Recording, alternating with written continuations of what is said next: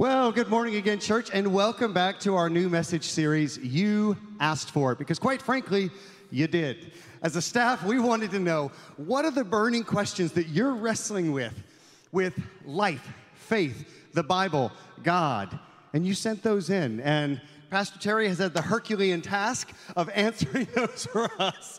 And so we say thank you. You're welcome. But I don't have as great a task as you did trying to go from that to that to that to that. How about a round of applause for Pastor David and our worship team? They did an amazing job today. It's, it's a joy. It is a joy. last, last week, Terry, you really set the foundation for us because you helped us understand that it's okay to ask questions. It's okay for me to wrestle with things that I don't understand, that I maybe haven't completely grasped yet. And, and a phrase that really stuck with me that you gave us last week, actually, I shared this on a phone call the other day, which is a questioning faith is a growing faith. Amen. A questioning faith. Like if you've got no questions, that might be a warning. Yeah, absolutely. and we have all the answers, which we know we don't. No, I know I don't. That's right. And so thank you for bringing some answers today. Absolutely, absolutely. Well, I'm excited today as we just continue um, kind of unpacking this because I, I do think, and, and, I think what Pastor David said is true, especially as we talk about these questions today, is a, a questioning faith is a growing faith. And when we can, in humility, as, as brothers and sisters in Christ, understand not only to one another that we don't have all the answers, but also if you're not a Christian in this room and, and, and you're sitting there and you're just kind of looking, I would say this we don't have all the answers. Um, we don't know it all.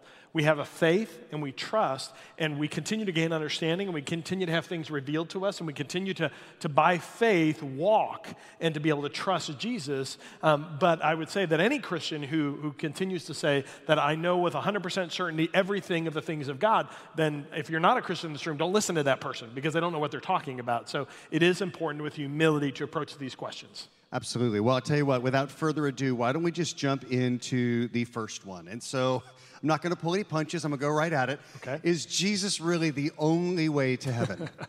yeah, you didn't pull any punches, did you? Um, eh, that's a question that a lot of us get. And, and what I would say is, it's, it's, before we even uh, approach this, I think it's important to understand context. And what I would say is, if you're a follower of Jesus in this room, um, the answers that I'm going to give you are directly to you because you're a follower of Jesus. And so it's really important for you as a follower of Jesus to be able to have the information, to be able to gain, to be able to communicate with your family, with your friends. If you're not a Christian, I don't expect you to agree with my answer today. I don't, I, I, don't expect you 100% to be able to say, you know, I'm going to take you at face word because I wouldn't, I wouldn't be my expectation for you to do so because you're not a follower of Jesus. And so if you're not a Christian, when I answer all these questions, I, I, I encourage you to reach out to a friend, a family member, and to begin a conversation because I think that's where real learning begins is when we, we can wrestle with someone that we trust and someone that we love to be able to gain more understanding and context. But to get to your question, is, is Jesus the only way to heaven? I think that we have to answer it like Jesus does does. Okay. Because I think the way Jesus answered questions is with he, another question. He gave another question. so I'm not only going to give you one question, but I think as Christians, it's important to ask ourselves three questions when answering this question. And so let me give this to you. The first question that I think we should answer is if God exists, then could it be possible that there's only one way to get to him? Does that make sense? So, in order to answer this question, and I'm speaking to Christians in this room, you've got to be okay with understanding and, and believing that, all right, Terry, I got to agree that it could be that. Like, if you're not in agreement with that, then you have to say, well, I, I do agree that it could be that. So, if you're in agreement that if God does exist, that it could be that there's only one way to Him, so you have to answer that first question. And so, if the answer is yes, that leads me to a second question. And the second question is, all right, Terry, if there's only one way, why Jesus Christ? And that's a big question. Why not a lot of other ways? Why does it have to be Jesus? Because we've heard of a lot of other religions and ideas and different things. Why does it have to be Jesus? And I would tell you this uh, Pastor David and I have had the privilege, I know Pastor David's been to seminary, I've been to seminary. And in seminary, what you're taught is not just about your own faith, but you're challenged to learn the many different religions around the world. And by the way, some of us in this room think there's only a handful of other religions. There's not. I wish that was the case, especially in that class that I took, but there's not. There are hundreds and hundreds of different types of religions. I mean, the nuances are striking. And so when you study all of them, you begin to understand that there's a lot of conversation about the way to God. But here's the one thing I would tell you about Jesus that's different from any other religion Jesus Christ is the only God, the only Savior, to never require something from mankind to get to heaven. Think about that. Jesus never looked at us and says, In order for you to go to heaven, I need something from you. That's not what our faith speaks of. In fact, I'll share what our faith is. And I would tell you that as a Catholic, it was hard. And, and, and as, a, as a believer in Jesus, from a Catholic background, it was very difficult for me to embrace this because I was taught all my life growing up in the Catholic Church, not necessarily from theology, but just in our regular rhythm that, all right, I got to behave, I got to do good things, and maybe, just maybe, if I do enough good works on earth, I'll earn my way to heaven. And if I don't do enough, I'll go to this place called purgatory. That's a whole nother theology and a whole nother. Uh, I love talking about purgatory. Have you we ever, time today. Yeah, no time today, but I'll, I'll have a conversation with you about that. But then there's this place, magical place that I'm going to go to, and then I can do more good works to ultimately earn my way into heaven. That's what a lot of these different denominations think.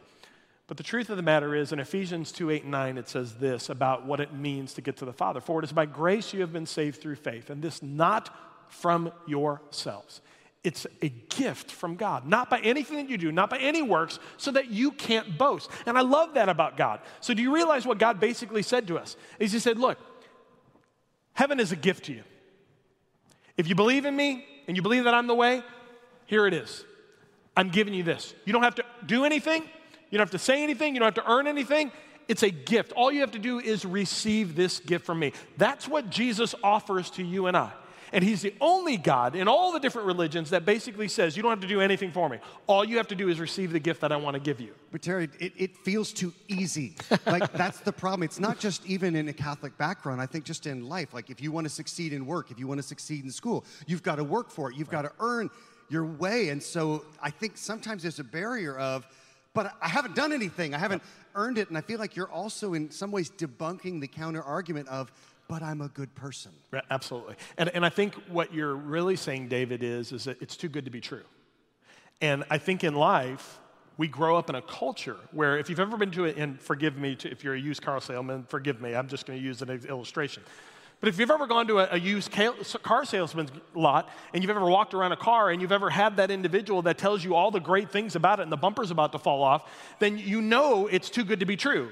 And we grow up in our culture, don't miss this. If you learn anything today, just learn this. Many reasons why we approach Christianity the way we do is all based upon the culture in which we live. If you're not smart enough to figure that out, that your culture, that the American culture, your family culture. There's a lot that goes into approaching things the way that you do. It's because you have a worldview that you've grown up on. And in our American culture, if it's too good to be true, it probably isn't. But here's the great thing about Christianity it's true. It's as simple as a free gift. And if you can get your mind wrapped around that and you could say, all right, Jesus is the only one that hasn't required anything from us, then I can begin to trust this. Now, there's a third question that I think we have to also ask this. All right, Terry, if it's Jesus, why do you 100% trust it? Why was his plan true? And, and I think it, it's really important to understand that when you look at the evidence of Jesus, when you look at who he is, when you look at his path, when you look at how simple of a gift that he gave us, that you, you can absolutely be in agreement that say it could be Jesus. And by the way, uh, you know, later on in the year, I get to take a bunch of us from this church. We get to walk the Holy Land. We get to walk on the places that Jesus walked. We get to see all the archaeological evidence, which is incredible. Later on, as we talk about, hopefully we have enough time, we're going to talk about why it's so easy to believe the Bible, to believe in Jesus, because compared to everything else in this world that we absolutely don't doubt and believe, if we don't doubt and believe certain things, we shouldn't doubt Jesus because there's far more evidence to Jesus than many other aspects of our own life. So if you ask those three questions, you can come to a belief that no, Jesus is the way, the truth, and the life. And so what we see is that the Bible actually helps prove itself. It does. Through those the prophecies that we've read and seen fulfilled. I'm glad you brought that up. In, in the Bible, did you know there's um, a, over a thousand prophecies in the Bible? And in, if you don't know this, about 668 of those prophecies have already come true, which means things that were inspired by God that were written down thousands of years ago to predict it in the future, 668 of those predictions came true.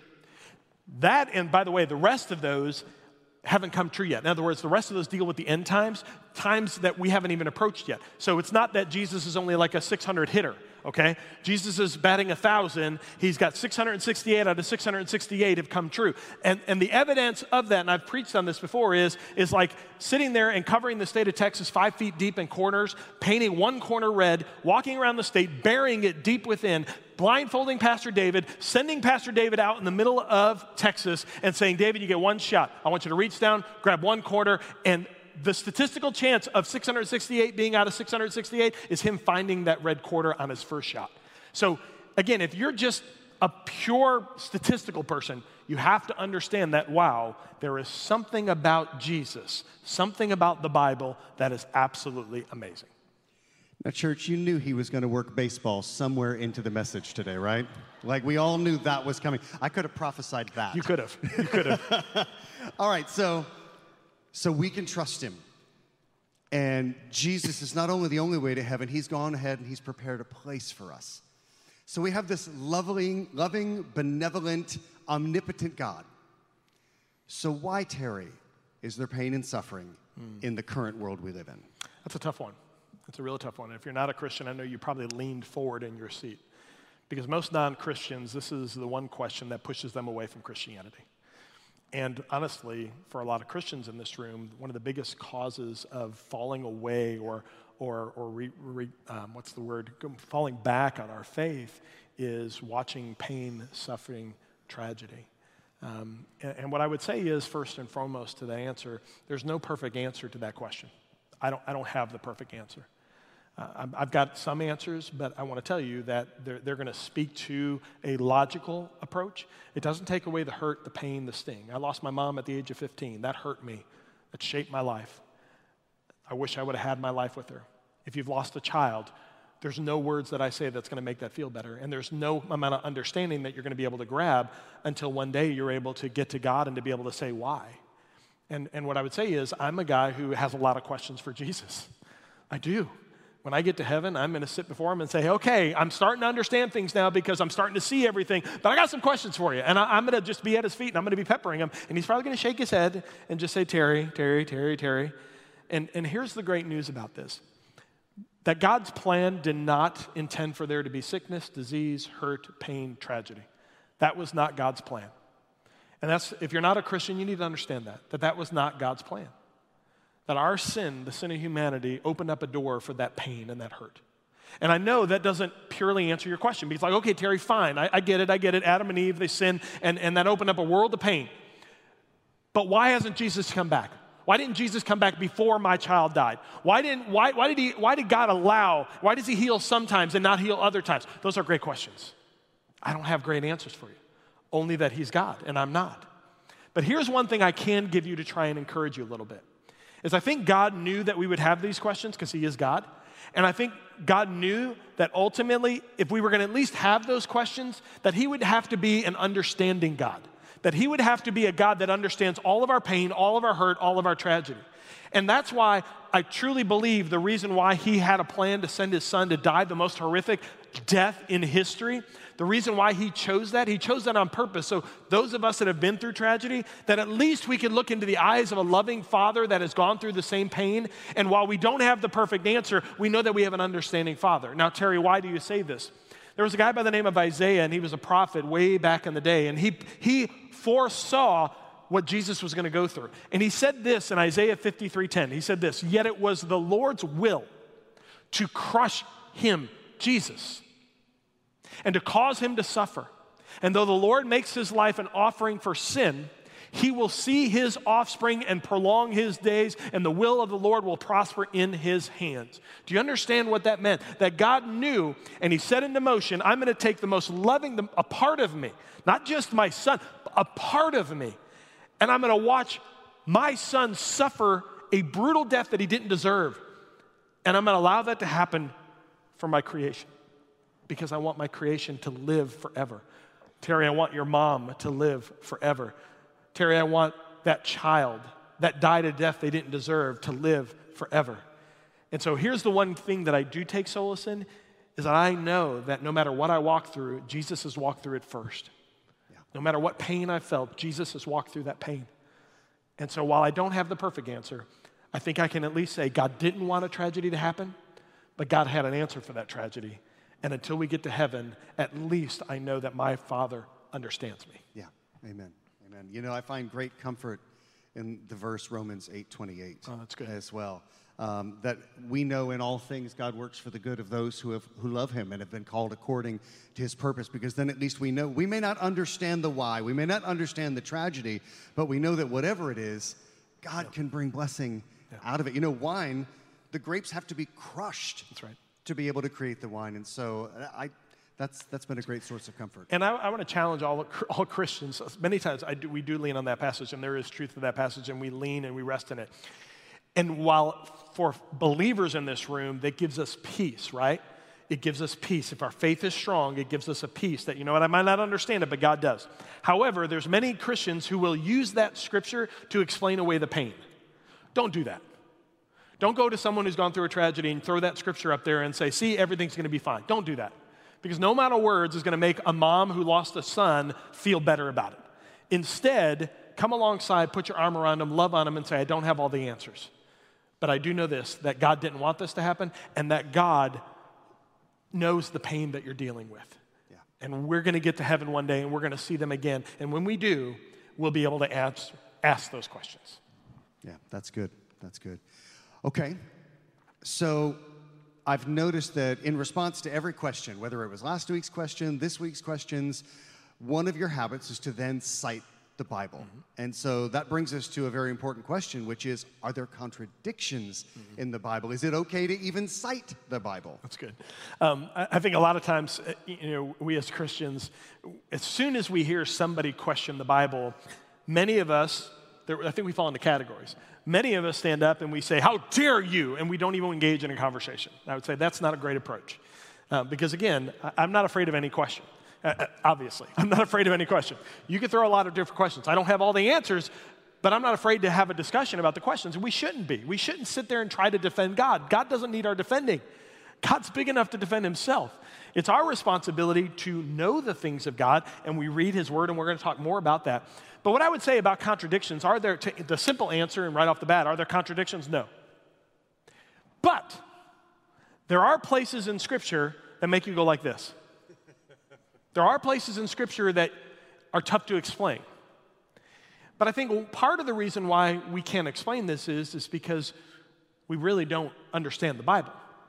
And many of us who are in here who think we have a full understanding of the Bible, we don't know what we're talking about. So if you're not a Christian and someone says, I've read the Bible and I know it, don't believe that person, okay? Because we're finite, God's infinite. We're going to learn so much more about our faith when we get to heaven. We don't have all the answers. But I'm going to give you a statement because I think sometimes we mistake contradictions with omissions. And omissions do not mean contradiction. And so let me, let me explain this a little bit way. You talked about citing the Bible. I'm going to give you the Bible. And because these are some of the things that non Christians will throw at a Christian and say, see, there's discrepancy. Yes, there's discrepancy, but an omission is not a contradiction. Let's take a look at Luke 24 4. Luke is a doctor. Luke wrote one of the Gospels. He's meticulous in his writing. Take a look at what he writes about the fact that Jesus is rising from the dead and see this interaction. Luke 24 4. It says, While they were wondering about this, suddenly two men in clothes that gleamed like lightning stood beside them. So Luke writes that when they went to see if Jesus was still there, two men gleaming in clothes, just brilliant, show up. Now, there's a guy by the name of Matthew. He wrote one of the other Gospels. Matthew writes about this same event. I want you to read Matthew 28, 2 through 4. This is what Matthew said. There was a violent earthquake, for an angel of the Lord, an angel of the Lord came down from heaven, and going to the tomb, rolled back the stone, and he sat on it. His appearance was like lightning, and his clothes were white like snow. The guards were so afraid of him that they shook and became like dead men. Right off the bat, you see two individuals telling the same story with two different perspectives. And what someone that is skeptical will say is Luke said there's two, Matthew said there's one. Matthew said that guy sat on a stone. I mean, where's all that? See, they contradict. And I would say, if you've ever played the telephone game before, you understand what happens, right? Because you have two individuals that are sharing their perspective, what's most important to them. If you've ever told someone a story, go 10 people down past that story and see if the story is the same. It's probably going to change because it changes based on our importance, on our perspective in writing that down. That's why the Gospels are so important because when you read all four Gospels and then you read about the same stories, you, not, you don't see contradiction, you see omissions, and you fill in the blanks and you begin to see and have greater understanding. Let me give you one more, okay?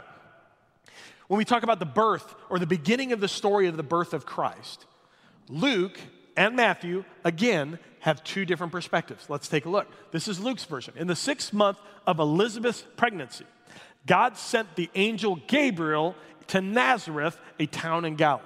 So Luke says, Angel Gabriel shows up, and that's the beginning of the birth of Jesus. Okay, let's see what Matthew has to say. This is Matthew 118.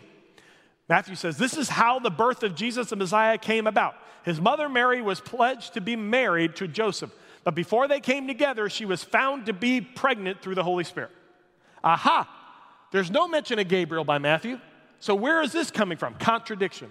And I would say, if you read all the Gospels and you read the story of the birth of Christ, you begin to understand they all work together and they fill in different blanks. So, no, the Bible doesn't contradict itself. Omissions are not contradictions. Yeah, it occurs to me as I'm listening to you, it's almost as if being on a movie set, and each of the synoptic Gospels, Matthew, Mark, and Luke, they're different cameras. Yes. And so one camera is on a wide shot and you see both angels in the shot. The other one's zooming in on the one who's actually rolling away the stone. Yes. And so there, it's not a contradiction. You're just, it's the different perspective, as That's you right. say. That's right. That's great. Absolutely. That's great. Okay. So you've given me confidence. I can trust it. I'm thankful. He's a pastor. However, you, you keep using this word context. And the mm-hmm. context of this book is that it was written in the ancient Near East for a more primitive people. I've got a smartphone, I've got a flat screen TV at home, I drive a car, not a camel. Is, is it outdated? Is it still relevant to me 2,000 some years later? Yeah, this is really important. Um, this is one of those questions I think we're wrestling in our society today, not only in American society but around the world. Is is that um, you know can I trust the Bible or does the Bible need to be adapted? I think you're seeing this in politics today too. I think you're seeing this you know with regards to principles and policies. You know, is time dictating a, a change in the way in which we behave? Um, and and I, I, think before we answer that question, David, I, I want to share this: Is the Bible outdated? And well, first we have to understand can we trust the Bible in itself? Because I think that has to be answered here. Because there, I think there's a lot of Christians, let's be honest in the room, there's a lot of Christians in this room that you would say you believe in the Bible, but you wouldn't say that you believe in all the Bible. Let's be honest. Because many of us, we do some things based on what the Bible says, but we don't do other things, which basically dictates a belief that some is relevant, others is not. So the first thing that I would say is, is we can absolutely trust the Bible is the inspired word of God for two reasons. Number one, it was built on inspiration, where God spoke through men of a certain time, culture, and reference. Just like I began this discussion by saying, a lot of what frames your behavior as Christians is not necessarily just based on Christianity or Scripture. It's based upon your American culture the way you grew up and your family. You view through a certain worldview, and that dictates what you think about Scripture, and that's why you think this is the way. So, inspiration happens to the men, the godly men who followed and penned down the words of God. So we believe that the Bible is inerrant. We believe that God spoke truth, and we believe that those men wrote it. But they wrote it through their prism as well. God spoke it, they wrote it, which also tells me this, and this is important. You can go to sleep after this, but get this point. God knows all, sees all. He knows yesterday, today, and forever, right? He knew that I would have an iPhone today. He knew, he knew that my son would be more proficient at it than I am today. Amen? He also knew during the time in which the Bible and Scripture was written down, he also knew the limitations of man of that day. And so, Holy God is going to, yes, give prophecy. Yes, give certain things so that we can have confidence in this book, which I've already shared. But he's also going to share things in a way to where the men who are writing it down are not sitting there going, We don't know what an iPhone is, God. Why, I don't understand the iPad. What is it? He was going to write it in the culture and the context of that day. So inspiration matters, context matters, but there's also something called canonization. Now, without getting too deep, Canonization is the men of God all gathered together. Constantine called them all together. When Constantine made Christianity the religion of the empire, the Roman Empire during that day, he was the first Roman Empire to do that. He made it safe for all of these theologians to come together. They came together and they wrestled with the inspiration of God. There were a lot more books that were written down under the guise of this is the Word of God than what we have in our Bible today. I know I just flipped your lid, but that's true. And so many of them wrestled together and they looked for inconsistencies. They looked for validity. They looked for how many manuscripts do we have of this? And they all came together and they came out with our canonized Bible that we view today. Now, some denominations have extra books, Maccabees and some of the others, because certain believe that this is the inspired Word of God. So it's not for us to demonize, it's for us to understand where the Bible comes from. Now, the great thing is, is this I'm going to give you three facts about the Bible. One, there are more manuscripts of the Bible than any other ancient li- literature. Manuscripts is a word for word written copy. So when you look at it, I'm going to take this copy that was handwritten and I'm going to make another handwritten copy word for word. So it's not a photocopy, it's not a printing press, it's not a copy of something, it is handwritten. There are more of those than any other ancient literature. Well, Terry, why is this important? Because many of us grew up in school and we studied Western Civ and we studied Julius Caesar, right? There's no doubt in this room that Julius Caesar existed. No, no doubt of et tu Brute. We have commercials making fun and poking fun of Brutus, right? We have that. We believe that Julius Caesar existed. There's far less manuscripts on the life of Julius Caesar than of Jesus Christ and the things of the Bible. Far less, not even close. But here's the second reason. When you look at the Bible and you look at the time in which things happened and the time in which they were written, the Bible is the most closest. That's a terrible English. I know you're killing me right now. He's an English guy, and so he's looking at me saying, Oh, you're killing me, Terry. Most, whatever it is. But they were written so close to the events, which tells you what? That when you see something happen, if you write it down within a fraction amount of time of it happening, it's far more accurate. Wouldn't you agree? Well, when you look at all the other, the Iliad, the, the Odyssey, Homer, you look, at, you look at all of these, they were written hundreds of years after they supposedly happened. And so when you're looking at that, we look at that and we don't doubt it, but we doubt the Bible many times because we sit there and think, oh, well, it's outdated or it's irrelevant or it's not. No, the Bible is the, the most factual evidence of history that we have to mankind. Ask a historian or ask someone what our history was built off of. It's built off the Bible because the stories of the Bible are in our history. So, all right, I'm off of that. No, that's okay. That's okay. Don't you love that Pastor Terry's like a BOGO? He's the buy one, get one free. Like you get a pastor and a, and a history teacher all at the same time. I love that. Um, no, you know, I, I think I said this to you earlier. I, I feel like sometimes the whole outdated argument is just, it's an excuse for me in my own Christian immaturity to try to get a workaround so that I can sin in a yeah. way that I'd like to. Yeah. So if the, if the Bible doesn't specifically say that I can't do X, then hey, I can do it. Yeah. But when we understand it from the context of what you just painted, yeah. no, the principle right. is there. I'll say one last thing because th- I think this is important. In fact, I had a, a, I'll tell you the story later, but I had a gentleman come into the Commons afterwards and thank me for bringing this up. And it meant a lot to him, and I'll, I'll, I'll share more of the story later. But I would say this there are some that are not Christians who will take the Bible and say, well, Terry, look, there's slavery in the Bible. And so, how can you believe in a document or, or in a book that has slavery?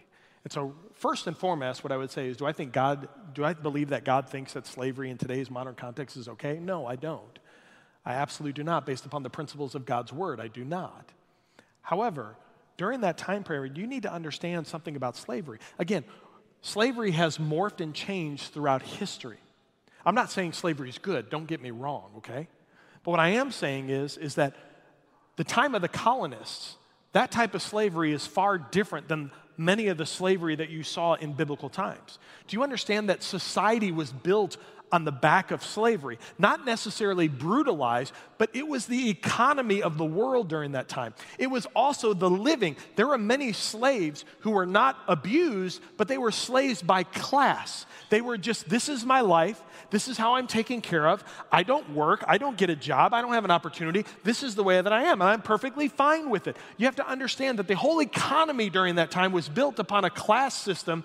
And so, when you look at the idea of maybe why wouldn't God put in the word, by the way, slavery is evil and you should all stop slavery, is because the people at that time wouldn't know how to do it because women didn't have any rights. Children were just property. It was a brutal society. We weren't living in the freedom and rights of America that we all have these sensibilities. Back then, they didn't have that sensibility. Being a soldier was the way that going to war was a fact of life. You know, sitting there and treating women, which was horrible, but treating women as property and women accepting it was a part of culture. I'm not saying it's right, but that's what it was. And so when you look at it, you have to take context and you have to be able to put your arms around Scripture and to be able to understand culture and context so that you can understand the principles. Where then I can say, as a pastor today, did God want us to have slavery? Is slavery a good thing? No mistreating anyone. If you've not read the words of Jesus, you don't understand it then. Because Jesus said, Love one another. And so when you abuse someone or you victimize someone, that is not what Jesus wants, and you understand that as a Christian. Okay, enough said. There's That's one good. more question that That's I want to get to. I know, we're going to get yes, there. Yes, yes, yes. So, so the Bible is relevant. The Bible does not contradict itself. It is not outdated, and we can use it to answer our questions and validate our faith. Great. So, why in the world can we not agree on it as oh. Christians? That's an easy question, actually. And I would say is part of the reason why I think we have we live in a society that we do where we don't know what truth is is not just and if you're not a Christian in this room and you don't believe what we believe, I'm not blaming you. I blame Christians. Because let me give you a stat. In 2017, Lifeway Research, they put out a, a survey. Do you know this? That in our country, in America, I'm just talking for American Christians, in America, 90%, in 2017, 90% of American household, not Christian, non Christian, American household, 90% have a Bible. Staggering, right? Of that 90% that have a Bible, do you know how many of those individuals have actually read it? 11%. The problem we have, David, is not necessarily because we have different denominations and we're fighting. Denominations is not our problem. Our problem is we have Christians growing up with strong biblical opinion with little biblical knowledge. 84% of this room have never read the Bible. That's the truth. Now, I'm not demonizing you or blaming you. I'm going to continue to encourage you to own your faith. You should never trust Pastor David or Pastor Terry with your faith. Trust me, do not put your faith in us. We're going to fail you. You need to put your trust in what we've talked about. You need to own your faith. If you don't have an answer for something, you need to go in and you need to search that answer. Now, you can ask us to help you find it, but you need to yourself own it, put your arms around it. The reason why Christianity is so out of whack is because we got a lot of Christians walking around saying they know what they're talking about. They don't. So, if you're not a Christian in this room watching online, usually when you ask a Christian a question, if they tell you they know beyond a shadow of a doubt, ask them if they've read the Bible. Ask them if they read it in its entirety and they understand the context.